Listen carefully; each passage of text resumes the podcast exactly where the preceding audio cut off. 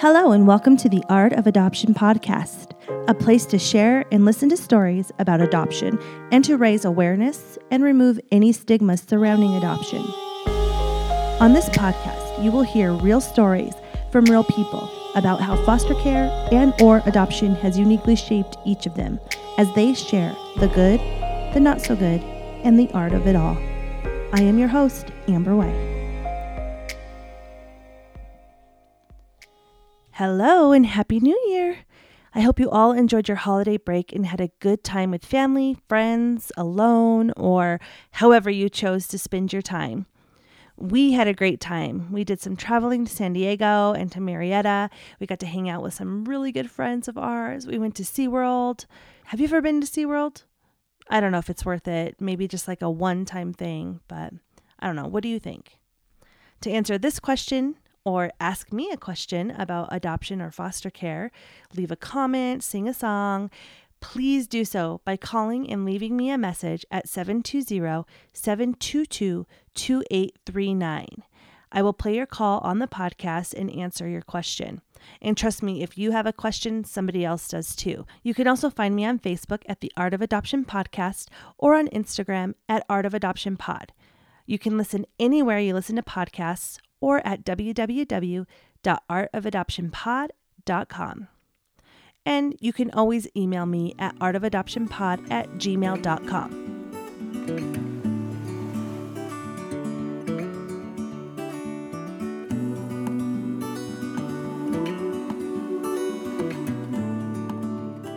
Today's episode is a little different and it's much longer than the others have been, but it is a very interesting story although I may be a little biased because today's story is actually my story.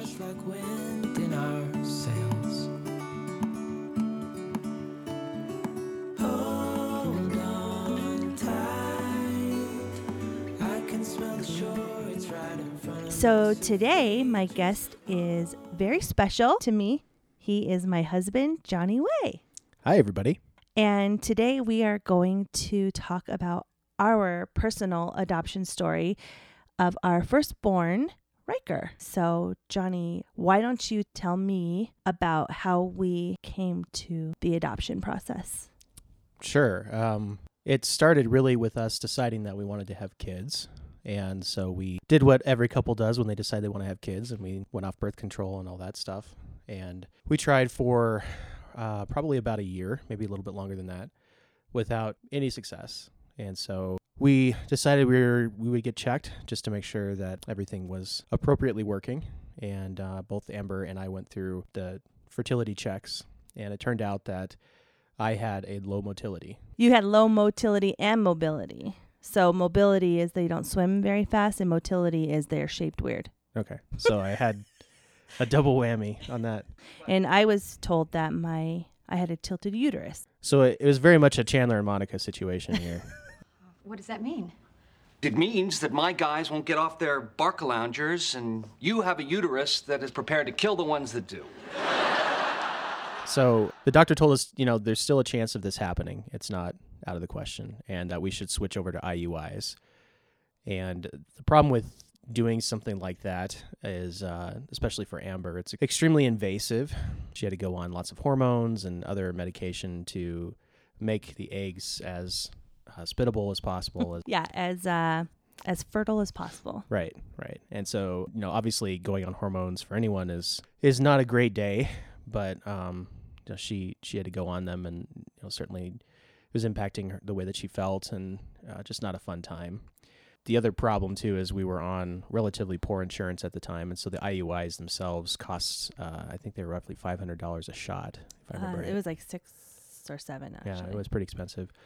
So you know there was only only so many of these things that we wanted to try because if it weren't working, then we didn't want to spend a whole bunch of money trying over and over again.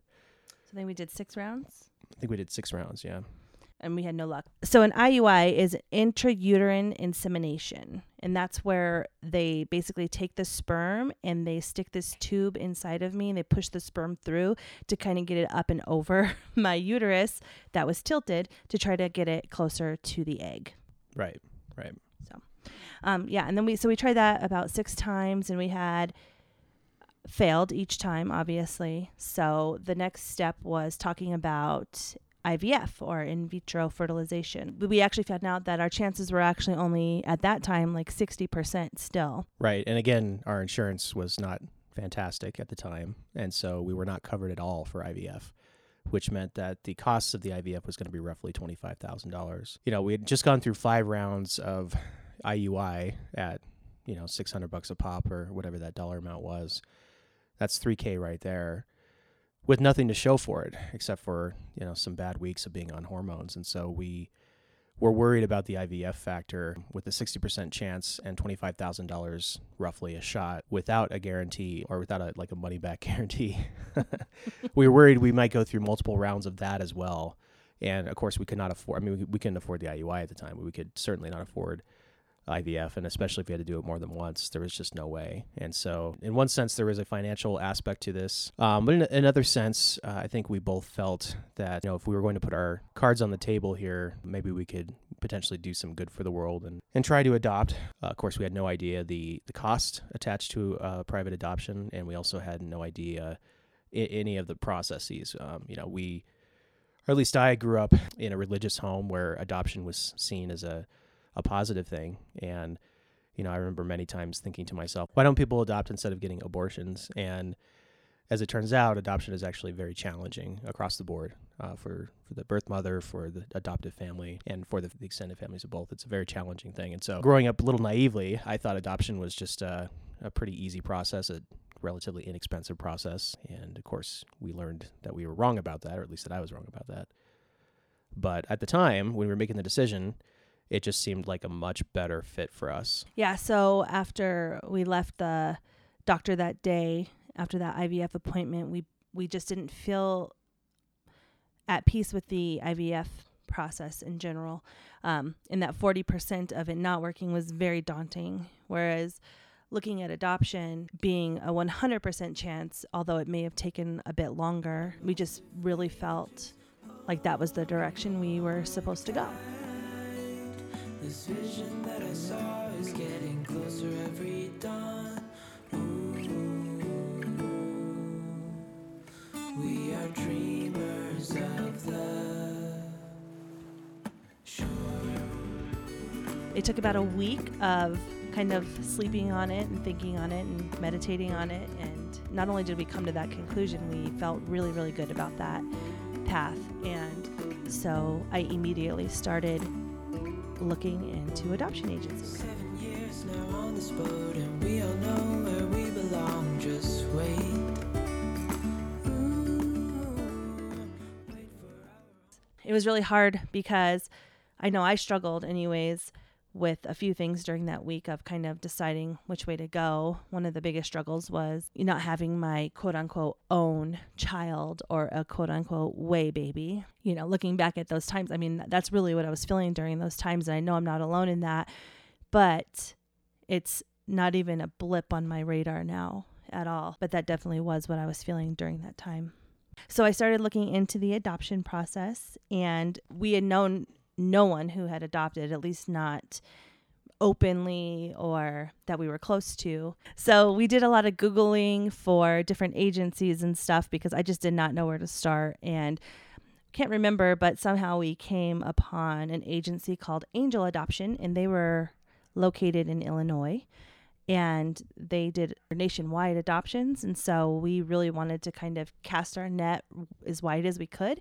So we called them, along with a few others, but we really liked what they were doing. Um, they were more of a marketing company. Yeah, that was the first thing that we learned about the process was, um, well, first of all, Angel Adoption was not a not-for-profit, which was very disconcerting for me. Uh, we actually called them and talked to the the woman who owns the agency, and she explained why they were not a non-for-profit and their budget for Google Ads and all that stuff, which you know sort of put us at ease a little bit. But all Angel did was the first phase of this, which would be the marketing phase. And essentially, that is the phase to connect a birth mother to a family.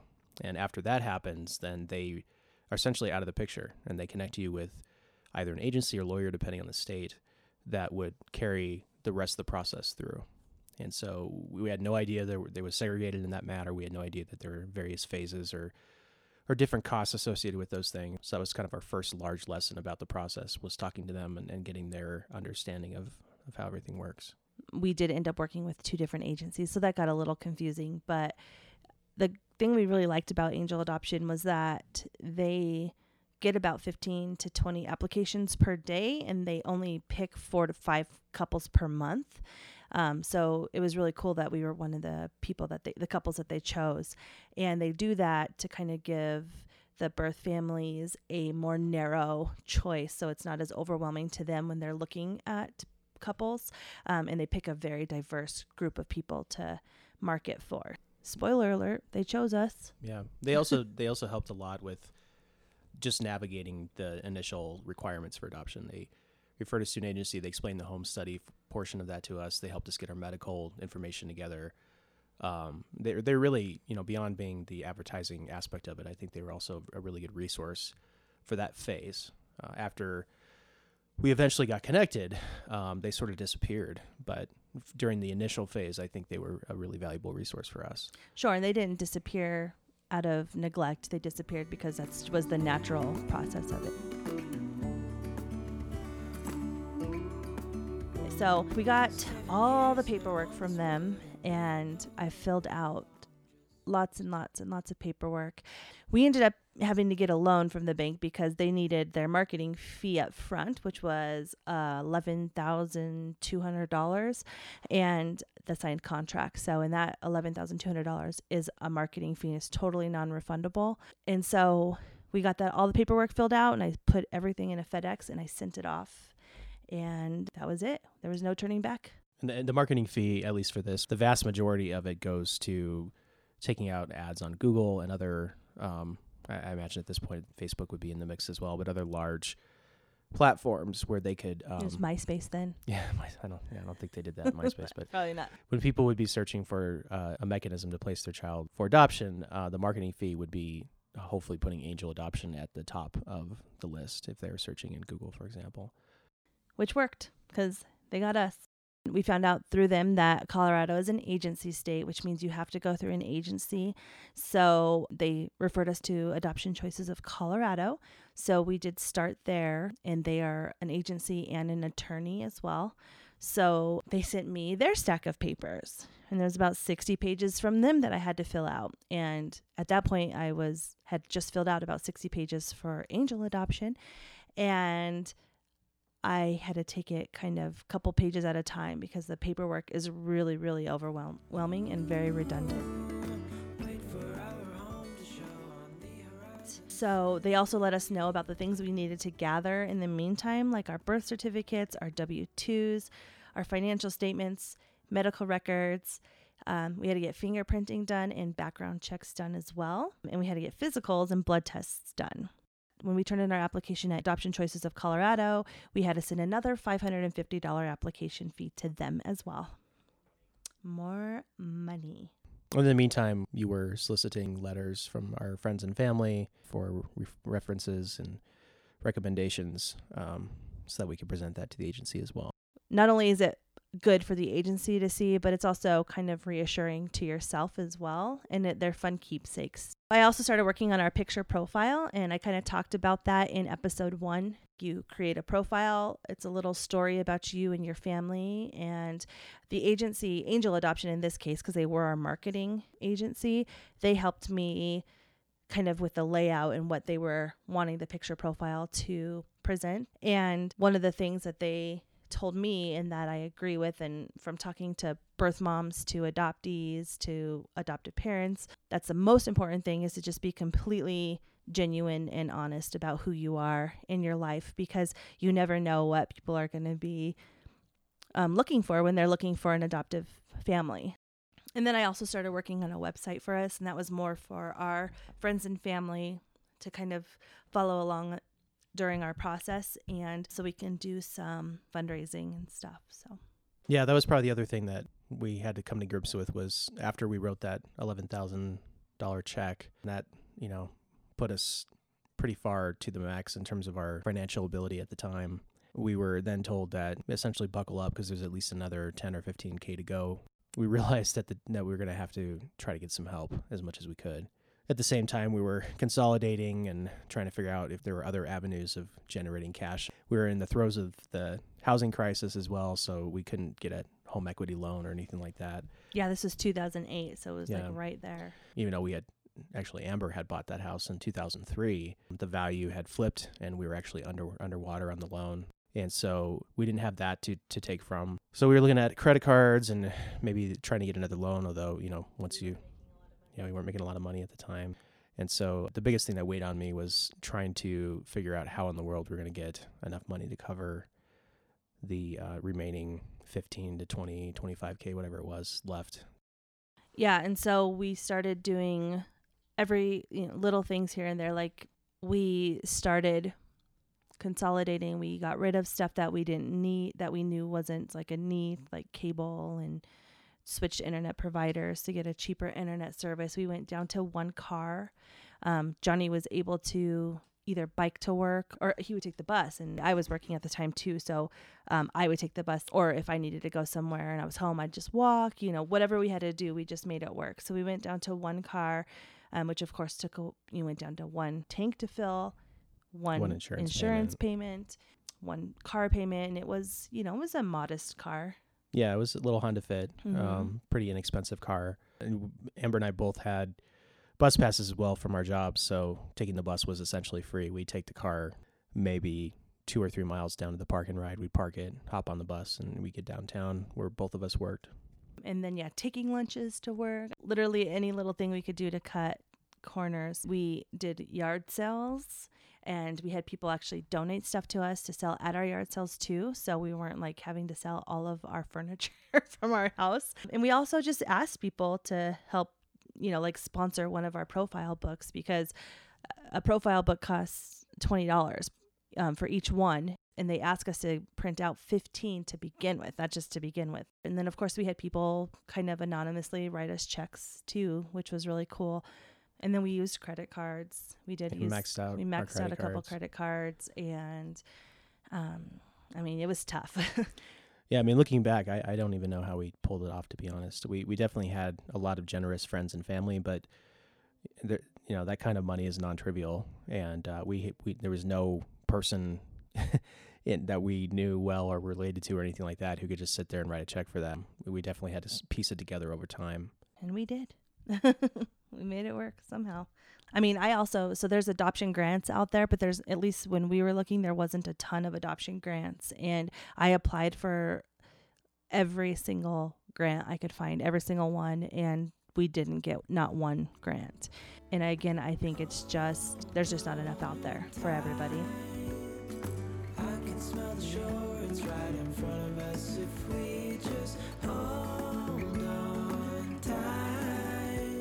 back to kind of the process, we ended up going and getting our physicals and our medical testing done. First, we got our fingerprints got back and our background checks came back totally clear. We were never worried about that.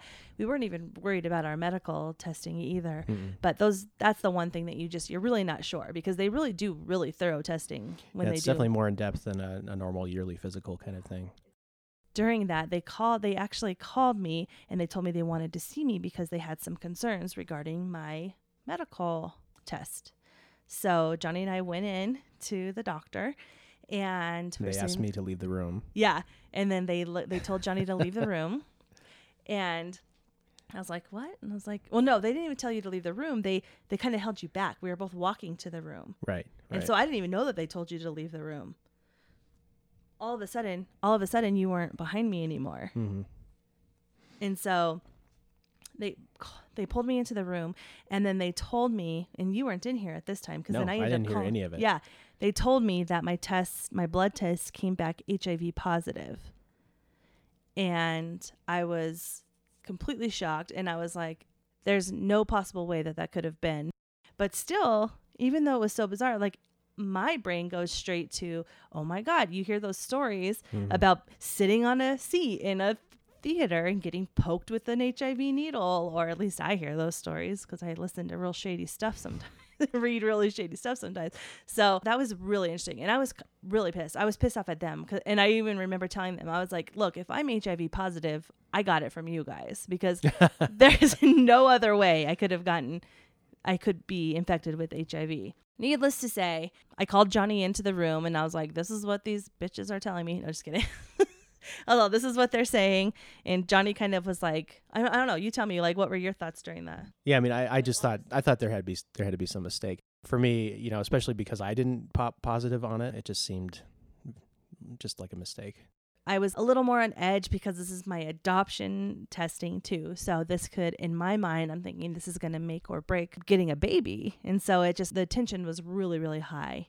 I ended up having to go back and retest. Two weeks later, I hadn't heard from them. And so I finally called them and I was like, what's the status? And they're like, oh, you're fine. It's everything came back negative. you But couldn't have called and told I know us that exactly. they didn't even call me. I ended up having to call them to see, and I'm sitting here on pins and needle, like I said, two weeks going, like replaying my entire life. I was a nervous wreck during that time, on top of all the other stuff. But then when they gave me my paperwork, my adoption paperwork, they wrote on there that I was HIV positive, and then I made I had them go back in and say you need to clarify this and tell them it was a false positive. And then I come to find out that it actually is pretty common. It happens one in f- in one in four um, tests. Yeah, which is surprising. That means out of 100 people, 25 have this false positive happen. You would think this is a little more well communicated by the doctor. I mean, getting the test, they never said, "Yeah, just so you know, uh, 25% of the folks who come in here get a false positive, so don't be too concerned. There was nothing like that. No. So uh, I don't know. Maybe maybe things are different now, but at least back then, I felt like they could have been a little more forthcoming on Yeah. the potential here. Yeah. So I had to go back in every two months, every other month, and retest for about six months, I believe. And then the Colorado Department of Health got involved, and I had to do testing for them as well. But um, so that just kind of added to everything else we were going through, on top of all the other stuff we had to do to prepare to bring home a child.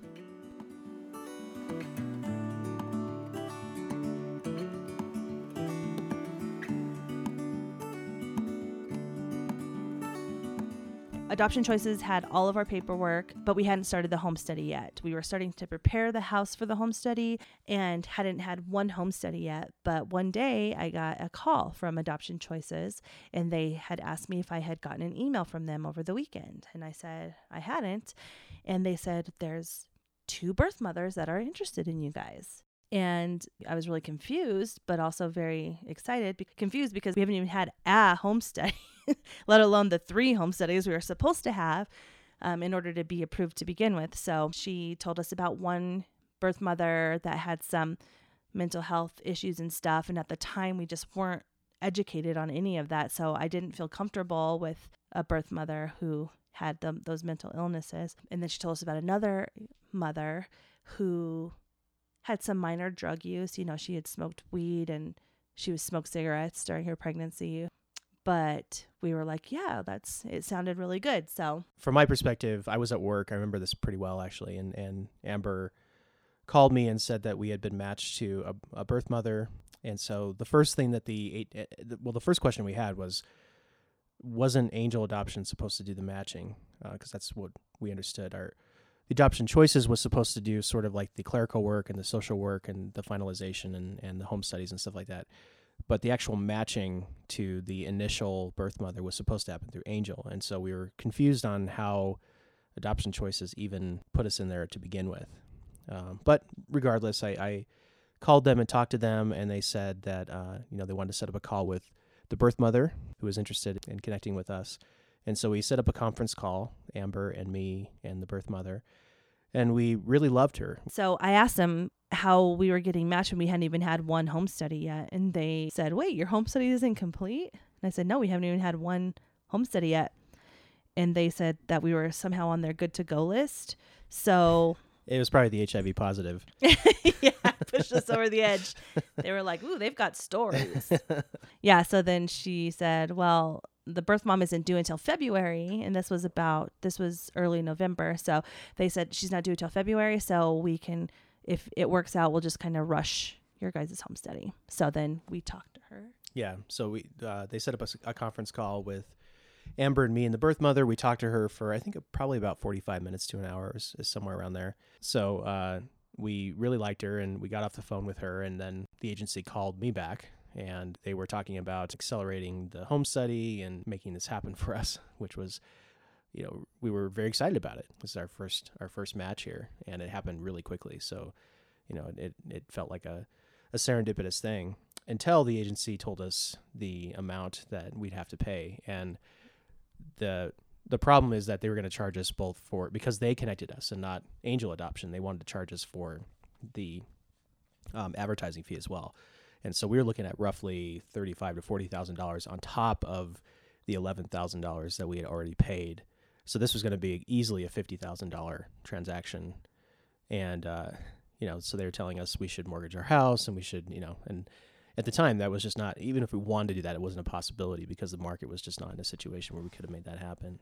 Yeah, and we went home and we really, really thought of every possible angle we could to come up with that money, and we just there was just no way. Like we just couldn't. and, and the timing too i mean they basically wanted the entire amount in a week or two to make this happen and so there definitely you know felt like there was a capitalization on our like a you know the moment right to to try to get us to to um, move that direction and it caught us completely off guard not just because of the timing in general because you know we still had home studies and all a lot of other things frankly to do before we'd be ready to do this. But also while we knew that there would be more money that we'd have to pay we didn't know it was going to be in, in a week or two weeks. And so that sort of really put us in a difficult position. I was devastated, and not just for me, but also for the birth mom because she was so dead set on us. And so my heart just really went out to her when the agency had to call her and tell her that we couldn't do it. So you kind of feel like you failed.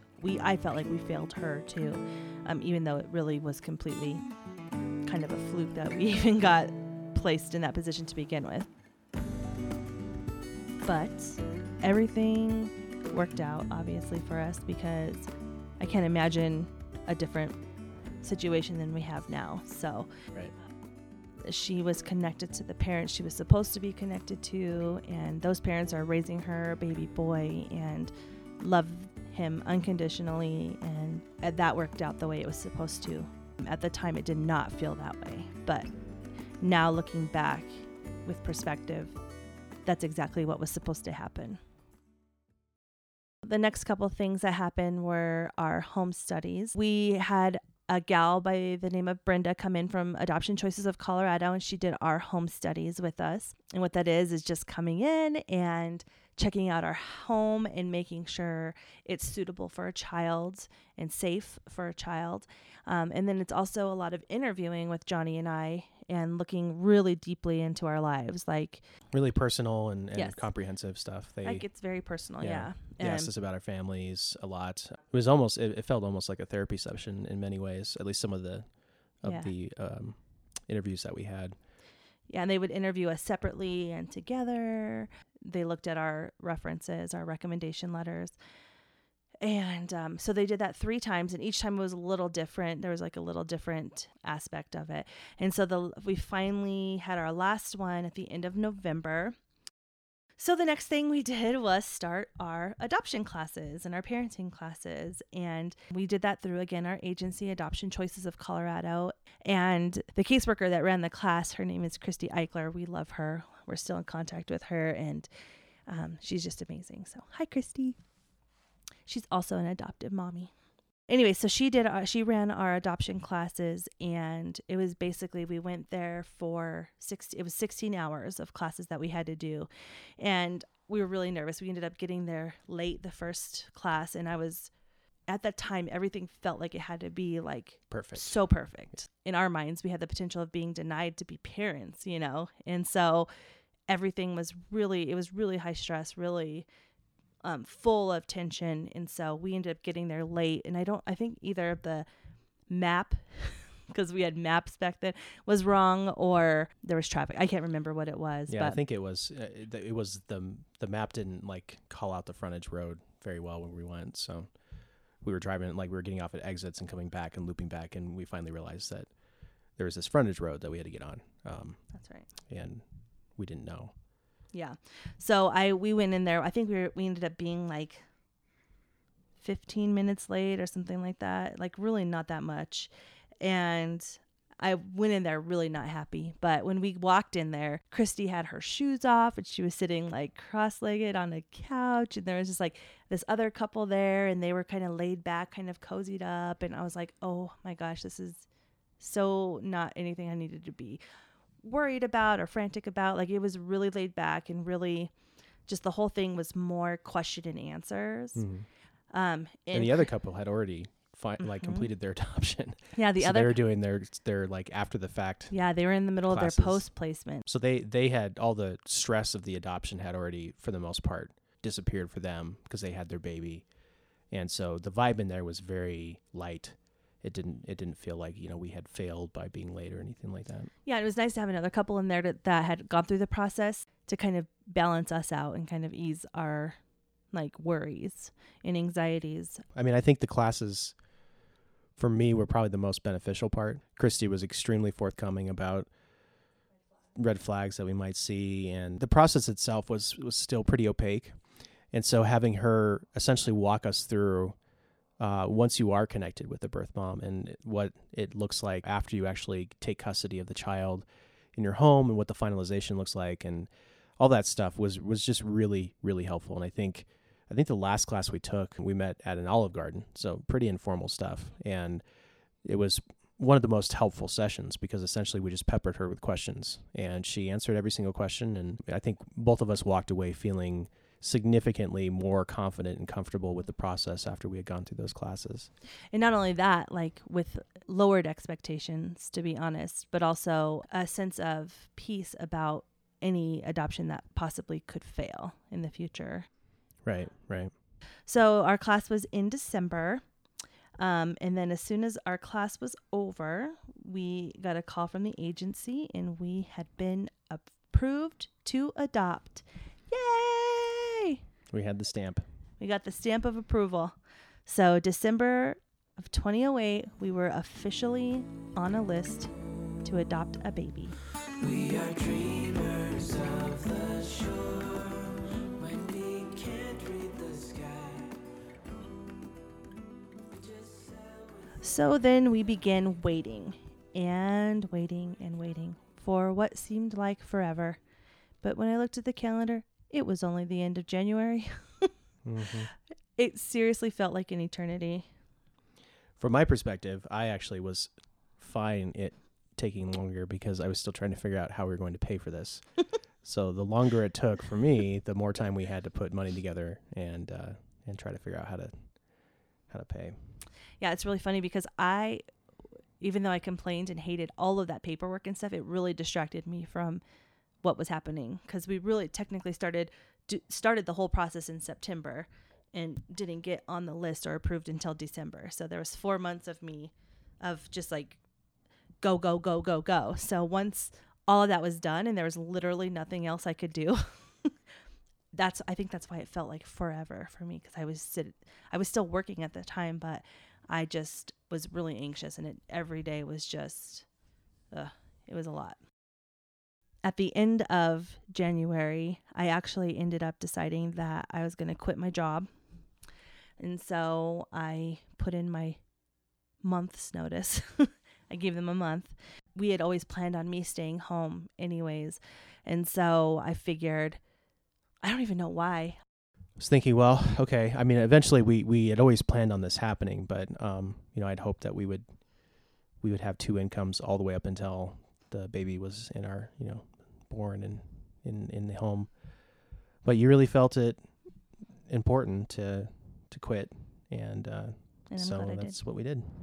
So I quit and then gave them my month's notice. So the end of February was my last day and immediately started working on the baby room. when I started being home, I started getting the house even more prepared. Um, we hadn't had a call, we hadn't been matched. I just felt like it was the time to quit and I felt like it was the time to really buckle down and get this baby room done and work on finishing our fundraising and stuff because we had more yard sales and stuff we were gonna that we were trying to plan for and everything. So so yeah, so we did that and I remember one funny story is I'm painting the baby's room. I ended up doing back then like browns and lime was the thing or brown and pink was the color. So I ended up painting the baby's room part like a brown and lime because I figured I can always add a blue or a pink to it at the time. So Johnny had come home from work and he was like, Did we get a call from the agency or what? And I just looked at him and I said, Babe, if you build it, they will come. And that was like maybe the second week of March when I said that. And then two weeks later, we got a call from Angel Adoption that a birth mom had picked us. I want someone like you to stand by me always. I was shopping at King Supers and I was shop I was actually checking out at King Supers and I looked down at my phone and I saw a call coming from Angel Adoption and I knew when I saw what they were calling for because we had not heard from them since December. Mm-hmm. And so I checked out as fast as I could and I put all the groceries in the car and I got home and I hadn't even I unloaded the groceries from the car but I didn't put anything away and I listened to the message that they left me because I knew if I answered it while I was at the store I would have lost it. And so I listened to the message that they left and I lost it, of course.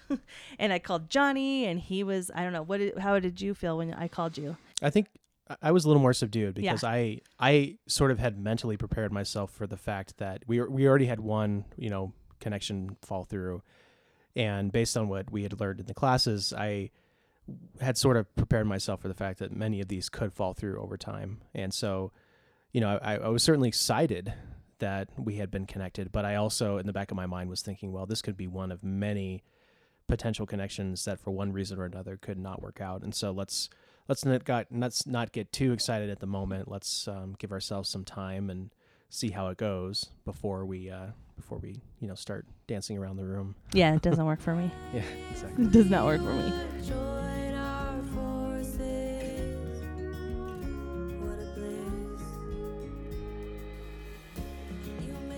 This one felt totally different than the last one. I really felt because of like just jokingly said, if you build it, they will come, quitting my job, just doing all these things that like I just kept feeling like were the right things to do. I really knew that this was the the one. I knew that this was the right one. You know, in the back of your head, you're always guarded, but I don't guard myself in the way Johnny guards himself. I still let myself be excited, like dancing around the room excited. My palms and in my eyes. So she was in living in Oklahoma, and so we decided to go out there the end of May to meet her. Before we went out to meet her, she ended up being able to find a doctor that would take her this late in her pregnancy, and she got an ultrasound done, and we ended up finding out that she was pregnant with a teeny tiny little baby boy. So we were so excited and we immediately started working on names and kind of going back and forth on what we liked and I threw out the name Ryker. We both really liked the name Ryker and so that's um that was a no-brainer. As soon as we said it, we were like done. And then we kind of went through different middle names that we liked and we threw out a couple things and nothing really stuck and then um I forgot which one of us threw out the name Mason, which happened to be one of our really good friends' middle name. And so Ryker Mason Way is the name that we decided on. And that is the name of our oldest and first baby, who is now nine and a half years old.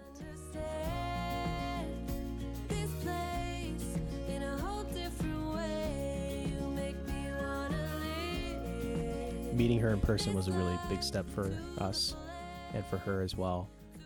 And uh, I, I felt a lot more excited and felt it a lot less likely that she would change her mind after that meeting. It, she seemed pretty um, bent on on doing this, and we had a good chemistry with her. And uh, the trip was was good. It was a good trip.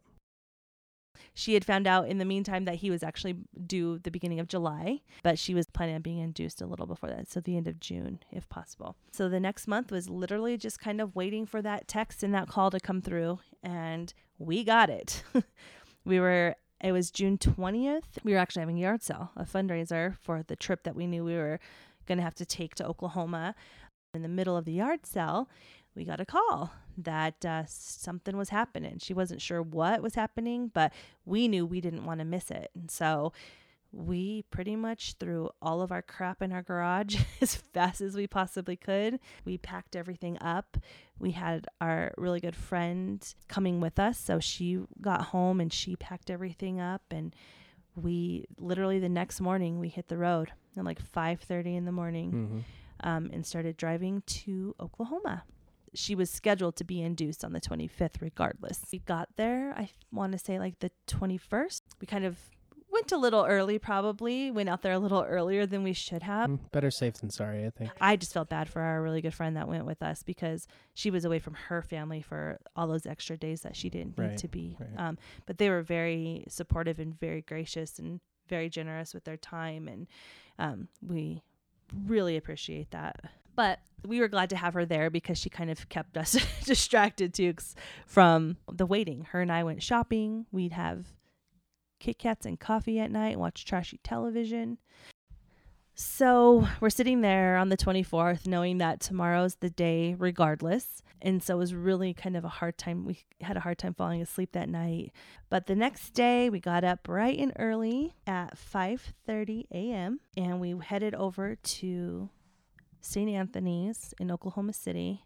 So we sat around waiting in the uh, waiting area until we got an okay to go into the room with her. In the meantime, the caseworker showed up she wanted to meet with the birth mother before we went in there with her just to kind of make sure she was you know still i think in the on the same page and and just to make sure that she was comfortable with with us being there and kind of really what she wanted she ended up bringing a couple friends with her as well just so she had that support and she did end up allowing us or being okay with us going into the room with her so kind of even during the process and everything during the the waiting process. So we went in and our friend was with us and so we kind of said hello to everybody in the room and got to kind of know each other.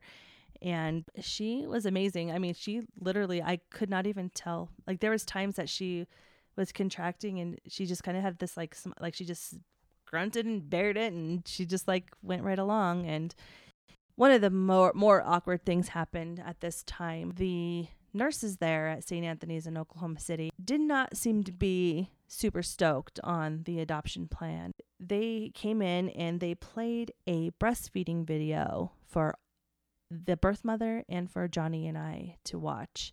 And we had told her, and the birth mother had told her that, you know, this was an adoption plan. And eh, she kind of just ignored it and she played this video and she's saying that it was protocol and maybe it is but it was just the whole thing was really awkward you're already feeling like such strange emotions at that time anyways like you're feeling excited but guarded All the conversations about caring for the child after he was born were directed towards the birth mom. We didn't have we just sort of had to insert ourselves in those conversations and we were kind of an afterthought and we just did not feel welcome or part of the process at all.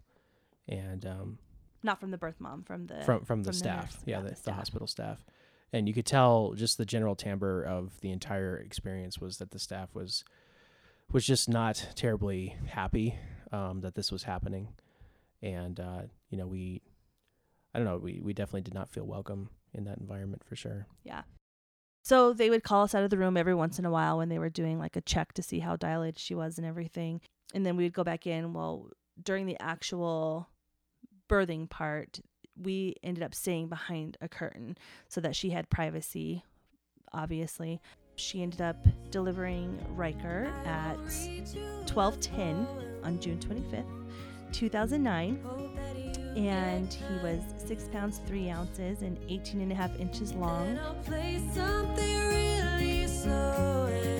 Yeah, and after he was born, she actually called me over, and I was able to cut the umbilical cord, which was really really special for me. I think by and large that day was easily the best day of my life. Just being in that room and being kind of enamored with him when he was born. Remember after they cleaned him off, they put him, you know, into the little into the little crib, and I just couldn't believe it. I couldn't believe that he was there and that he was ours and that we had been able to experience that, uh, even though that you know we were in this process of adoption, that we were able to be in the room and and and see him in his you know taking his first breath breaths um, There's, I still can't really put into words just how incredible that experience was for us. Yeah, absolutely. It was very surreal being able to be the first per- the first one to feed him and hold him and he peed all over the nurse. So that was That was hilarious. It was almost like poetic justice for them treating us a little bit poorly while we were there. I didn't even think about that, but yes, exactly. He's all F you nurses. it was really it was really cool and we, you know, we were did our best to make sure that his birth mom got her time with him if she wanted it. And we were just trying to be very sensitive to her as far as if she wanted to be the one to feed him first or hold him 1st or you know like we always always had kind of looked to her for guidance on that. And she was always so like nope that's this is your guys' job basically you know? And she, yeah she was very gracious with us in that time too. So one of the things i remember is um he was had his first bath and he was so angry and he was crying so hard and I just went over and like rubbed his little cheek and he just kind of looked at me and just calmed right down and that was so special and so sweet. The birth mom got to name him and so she and her friends were they're all obsessed with the new kids on the block. and so kind of as a joke she ended up putting his name down on his birth certificate as Jordan Nathaniel. So technically his Ryker's name was Jordan Nathaniel until we finalized his adoption 6 months later. So he we called him Ryker of course, but he technically he was born Jordan Nathaniel. So that's an interesting little tidbit. She ended up being discharged like 8 hours after that. She was like ready to roll. He was born at 12:10 and she ended up leaving at about 8 p.m. that night. We wa- ended up walking her out and both of us were crying and um, that's really when the strongest wave of guilt hit me because I felt very, very strange, like taking this baby, even though I wasn't taking him, like I wasn't stealing him, or, you know, like she made us feel really comfortable and really like secure in her decision. Like she was, I just still felt, I couldn't help but feel really guilty about about it. I don't know why. I don't know. I don't remember feeling one way or the other during that time. I, I remember feeling um, really impressed with her Mm, yeah. leaving. You know, ba- basically she got there at you know five thirty or six in the morning and left at you know seven thirty or eight at night. Um, and I thought that was just amazing that you know she basically put in a full day's worth of work and went home. so I you know I was pretty impressed with that. But I, I don't remember feeling guilty or anything like that. I, I do remember watching her walk out of the hospital and, and feeling like, okay, this, you know, now it's it's on us. We have to go from here, and uh, feeling a lot of responsibility at that moment, you know, to try to make our way to feel our way through essentially taking care of a brand new baby. I just thought about her for a long time after that, just wondering, like hoping she was okay. Not worried that she was to change her mind or anything because she never made us. She never, like, ever even gave me a, an inkling that that was to happen, but I just wanted her to be okay. So.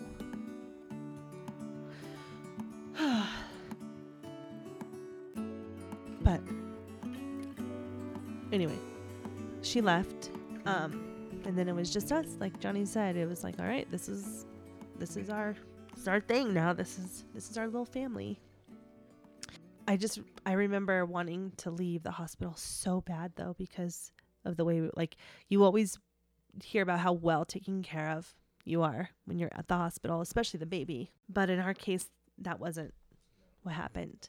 They pretty much neglected us. Um, they ended up letting us stay because he had to stay, obviously, overnight at least. And so they let us sleep there too. So I was able to stay with him throughout the night. and He was with me the entire night. And they came in to check on it, like to do his checkups and stuff that they need to. But they literally came in, checked on him. They didn't ask me if I needed anything or if we needed help with anything or whatever. And um, they weren't offering any sort of like support or advice or anything. And so I felt really, I felt like a burden to them. Like they weren't supportive. of the adoption at all. So I just felt really awkward and I just was counting down to the time that we could d- be discharged and get out of there because I did not want to be there anymore. But I was very happy to have this teeny, teeny, tiny little boy that had a head full of brown hair to like keep me company and stuff. So Yeah, I, I um, like I mentioned before, a lot of the conversations that they were having regarding taking care of the baby, they were having with the birth mom, and we were sort of on the outside of those conversations. And so, he was a really good sleeper.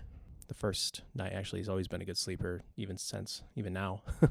but um, back then, you know, he he was just sleeping, and we had no idea what we were doing with with a small child or with a brand new child, brand new baby. And so the nursing staff would come in and they would say, you know, why aren't you feeding him? And we were saying, well, he's sleeping. And if he's hungry, you know, we thought he would just wake up. And they said, no, you have to feed him every four hours. Um, you can't, you can't let him sleep through that.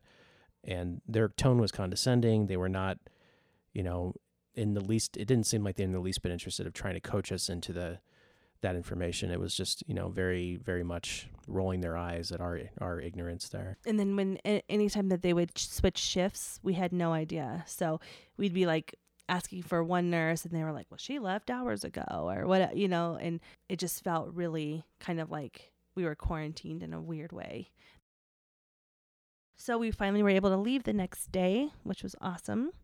In Oklahoma and in Colorado, actually, the birth mother has four days to change her mind on the adoption. And so we had four days kind of sitting there, twiddling our thumbs, hoping that she wasn't going to change her mind, even though, again, she gave us literally no red flags that she was planning on doing that. It's was totally her prerogative to do that if she wanted to and her right. We, you know, we still were sitting kind of on pins and needles. And she ended up going to the courthouse on the fourth day and signing the paperwork. And after that, she came over to the hotel and visited us, and we she got to hang out with Ryker and hold him, and so that was really sweet and nice. And then we sat there and waited.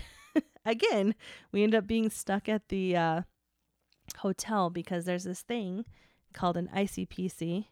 Uh, well, the way I understand the ICPC is they don't want you trafficking children across state lines, of course, and so it's the paperwork necessary to transfer the custody of a child from one state to another because adoption is a state level institution. It's not a federal institution. So the states, it's it's almost like um, a trade agreement, for lack of a better way to put it, between two states. And so once the relinquishment happens, then you have to wait for this paperwork to go through, and, and there's some back and forth between the two states. In this case, it was Oklahoma and Colorado, such that they were all clear that um, Ryker was no longer the responsibility of the Oklahoma state, that that Colorado was assuming that responsibility, since technically, until we finalize, um, Ryker is is not ours either, and so He belongs to the agency. belongs to the agency. Yeah. So the agency was licensed in both states, but you still had to register the fact that this is happening. And technically, you're not allowed to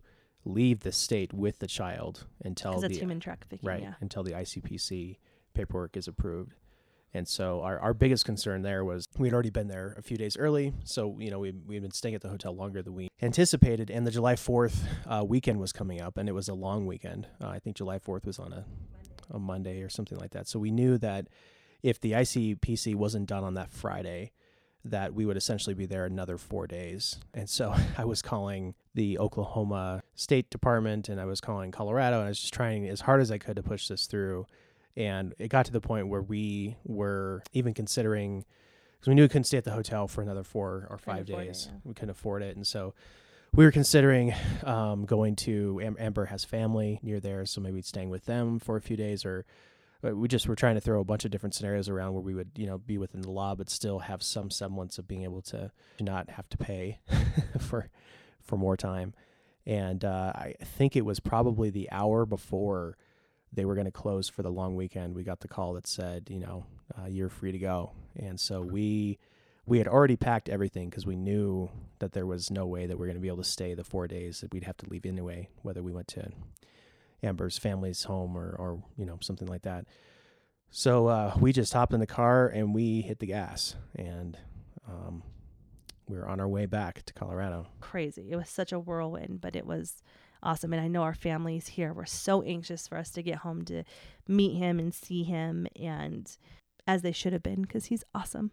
So after you get home, after you have an, you know, you have to bring the baby home, the adoption again is not finalized. At least in Colorado, it doesn't finalize for six months, and that allows for the agency to come into your home again three more times. They're called post placements, and they basically just come in and make sure that you're adjusting well to being a family and to the adoption in general, and that the baby's adjusting well. And again, they technically are the guardians of the child.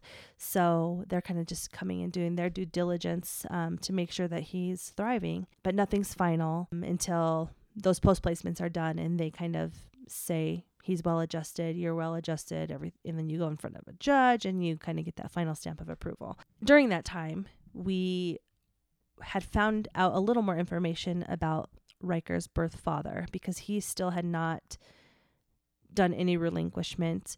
Um, so he ended up being in a coma. The place that he was staying at, he had left. Like a family member took him out, or um, he left. I don't know exactly what happened, but so we didn't know where he was, and we needed to get him to sign a relinquishment. And so we had to hire a private investigator. More money, cha-ching. Although we did hire a private investigator. Johnny and I ended up finding him before the private investigator did, and we sent him to like the information we had found on MySpace to the private investigator, and they ended up contacting him, and they or they found him and they told him about Ryker. They told him that he was the biological father of a child who was born, you know, in June, and this was like October, I think. So Ryker was four months old at this time he he had memory loss. He didn't know. He didn't remember uh, what had happened, and he was served papers with relinquishment, so he had no idea. And the way that the relinquishment process works is he has up until a certain time to contest the adoption, and if he does contest the adoption, um, you know, then then the adoption goes into a um, a level of negotiation there. But um, if he if he had done nothing, then you know, the fact that he had been served would have been sufficient, and um, he would have relinquished by default, essentially. Um, the the thing with it is you don't want the birth father to not have relinquished their rights. Um, even many years later, you know, even though he didn't remember that at that moment, if he had at some point regained his memory and come back, you know, I don't think he necessarily would have gotten custody of Ryker, but certainly he would have had a good legal case to try to. Um, and this, you know, could have been many years down the road. So, so we definitely wanted to have his his signature on the relinquishment form. So anyway, he he contested the adoption. In Oklahoma, um, the lawyer that he provisioned um, to help with the relinquishment is a is a state service. So you know he didn't have to pay to contest. And so I think he was trying to see, you know, trying to exert some level of, of control over the situation. You know, he didn't know us. He barely remembered what had happened. And so um, he was, I think he was trying to use that as a, as a mechanism to try to force us to come to the table and talk to him. Now we would have done so anyway. He just didn't know us. And so this, this was his opportunity to try to force that. Um, so it was a very scary time, at least for for me. Um, I was worried that you know at some point he was going to get custody again. Um, we had talked to our, our lawyer a lot about the different scenarios that could happen, and we definitely had some options. But you know, it was more money, and it was you know just a lot of uncertainty, and it would have delayed the finalization, et cetera. So at the end of the day, I actually reached out to him directly, and we had some phone calls and some emails exchanged, just trying to understand what his motivations were. And I think at the end of the day, he realized that there was no way that he could take care of the of the baby. Um, he had hurt himself pretty badly, and he had a lot of mobility issues at the time, and um, none of his extended family were interested in taking custody of the baby either. And so, um, you know, after talking with him and kind of reassuring him that we weren't interested in, in you know, him being out of the picture, that we wanted an open relationship, assuming that there were safeguards and that kind of thing. He was comfortable with that, and so um, we had a a contract that our lawyer gave us. It's not an enforceable contract. Open adoptions are rarely enforceable, um, and there's a you know the reason for that is because you definitely want to try to uh, give the the adoptive family a way to keep themselves safe if there is an issue of safety. And Ryker's birth father had a long criminal history, so you know there's certainly good reason for us to be concerned about that at some point. Not to mention his family members were also contacting us saying that we needed to make sure that he did not have custody Yeah, of, yeah. of Ryker. Like one of his family members specifically wrote me a very thorough long email saying, whatever you need to do, whatever it takes, make sure this baby does not get into the arms of my brother. Yeah. So I mean, there, there was a lot of, but we at the same time we also, you know, whether whether he would have made a bad father or not, I, I didn't want him to not have the option, and I didn't want Ryker to not have the option too to have that um, context. I think that would have been unfair, and so we were not opposed to an open adoption on on principle. Um, obviously, we we had a very open adoption uh, w- without a contract. we didn't need one with with the birth mother, and we had anticipated one with the birth father as well. So he wanted a contract, uh, even though it's not enforceable. But I think it was it was enough um, for him to believe that we were serious about it. And so we put something together. We had a lot of stipulations in there about, you know, the various things that might change the arrangement, things like drug use and criminal history and that kind of thing. And uh, we signed it. We had it notarized. He signed it and had it notarized, and he then relinquished his rights. Literally the day before Ryker's finalization. So, it, I mean, it, we cut we it cut very it, close. Everything on that adoption was just if you look at the picture of us from that day, we're a wreck. yeah. like be- it was happy tears, but it was like it was yeah, it was a lot of stuff we were dealing with for those few months, couple months leading up to it for sure. And I think that the main thing that came out of that for me at least was, you know, you, you definitely have help. Um, you have the agency, you have the, the legal staff at the agency, you have, but at the end of the day, you really have to push it yourself. Um, Mhm. I don't think there's any other way around it. So, you know, despite the lawyer telling us that there were these different avenues, I really felt like we sh- we should handle this ourselves um, first before we got you know the lawyers involved.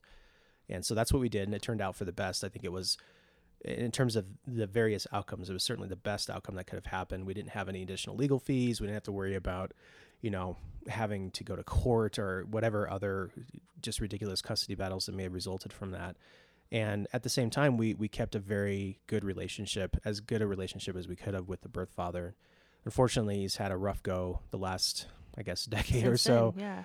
Um, so he's been very spotty at best. Um, you know, I think the last time we talked to him has been several years now. Like two year, two or three years, yeah. yeah. So fast forward, it's been nine and a half years. It's almost been um, nine years since the finalization, because Ryker's finalization is on January 13th. Ryker's always known that he was adopted from day one. We've always kept that in his world so that adoption wasn't ever like a four letter word around us. Our family's always been really supportive. The only thing they weren't super stoked on was the open adoption aspect of it. Um, and I think that's just because when people hear open adoption, they think of Hollywood or they think it's co parenting, Yeah. and that's not what open adoption is at all. Um, it's been really great for him to be able to um, kind of look at pictures if he wants. Um, he met his biological family uh, a few years ago. We went out there to see them and we hung out with them all day long. And he had such a blast with his older brother. Actually, a year ago, they came out here and they ended up staying with us here at our house. And um, he got to hang out with his sister. Then um, his brother didn't come, but he got to hang out with her, and they had such a great time together. They played video games, and he looks a lot like her, and so it was really cool. And he um, is proud. He's really proud. I mean, it, at least as of now, he is really proud of his story, and he will mention little things every once in a while, like that he's so happy to be here and he's so happy to be adopted. But he's definitely getting more. He's asking more questions and stuff now. Um, and that could change. But, and I'm not going to tell his story because that's his own story to tell when he gets older if he wants to. But um, that's just from my perspective of his story. So.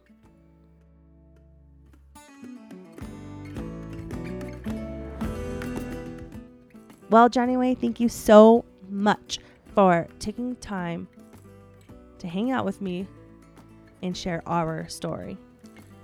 No problem. We should do this again sometime. It was really fun. Yeah, maybe two more times. Sure. Sure. Wyatt and Lyric. Sounds good. All right. Thank you.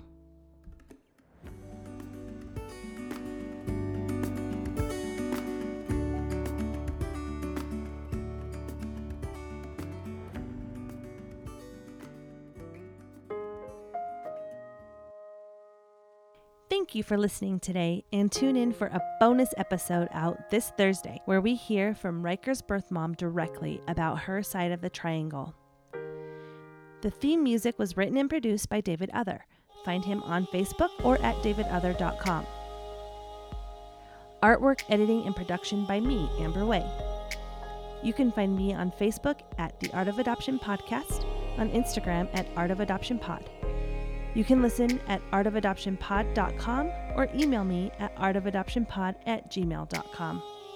Please rate and review me on iTunes, hopefully with five stars, and don't forget to subscribe so you never miss a story. And wow, it's 2019, and I'm looking forward to a wonderful new year ahead of us. Take care.